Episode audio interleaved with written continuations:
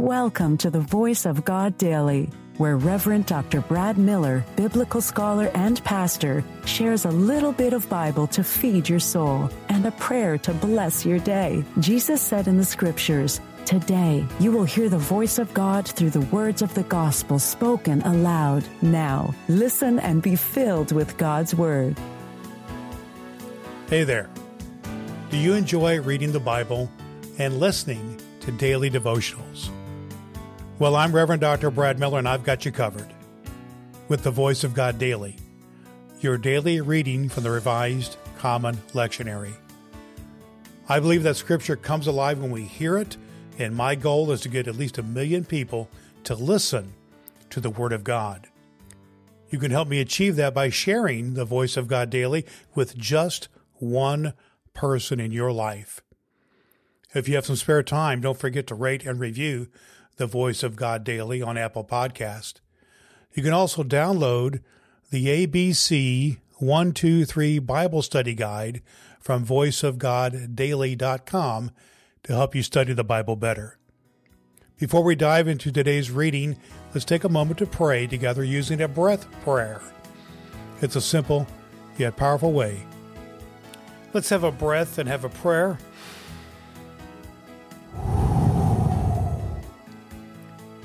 To fulfill the ancient promise of salvation, O God, you made a covenant with our ancestors and pledged them descendants more numerous than the stars.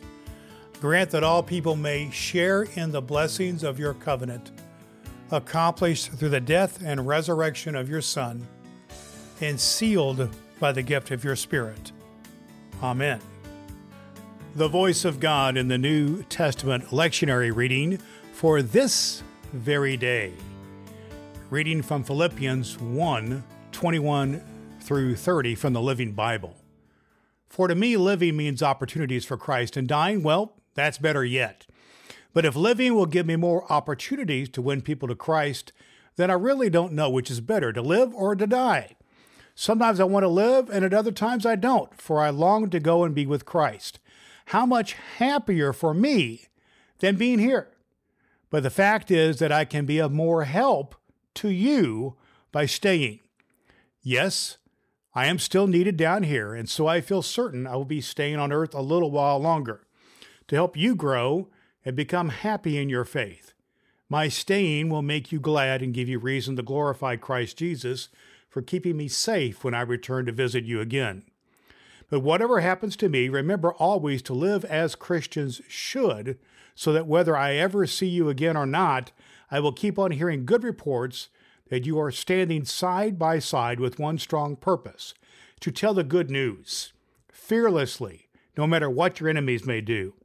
They will see this as a sign of their downfall, but for you will be a clear sign from God that He is with you and that He has given you eternal life with Him. For to you has been given the privilege not only of trusting Him, but also of suffering for Him. We are in the first, we're in this fight together. You have seen me suffer for Him in the past, and I am still in the midst of a great and terrible struggle now, as you know so well. The voice of God for the people of God. Thanks be to God. All scripture is God breathed and is useful. We trust you have found the voice of God daily useful for your soul today. If you wish to go deeper into today's scripture, please download the free Bible study guide at voiceofgoddaily.com. The Voice of God Daily can be heard on Apple Podcasts and at voiceofgoddaily.com. Would you be so kind as to share the good news of the Voice of God daily with the people in your life who need to hear a good word? Your next opportunity to hear the Voice of God Daily podcast with your host, Reverend Dr. Brad Miller, is tomorrow morning. Thanks for listening to God's fulfilling word.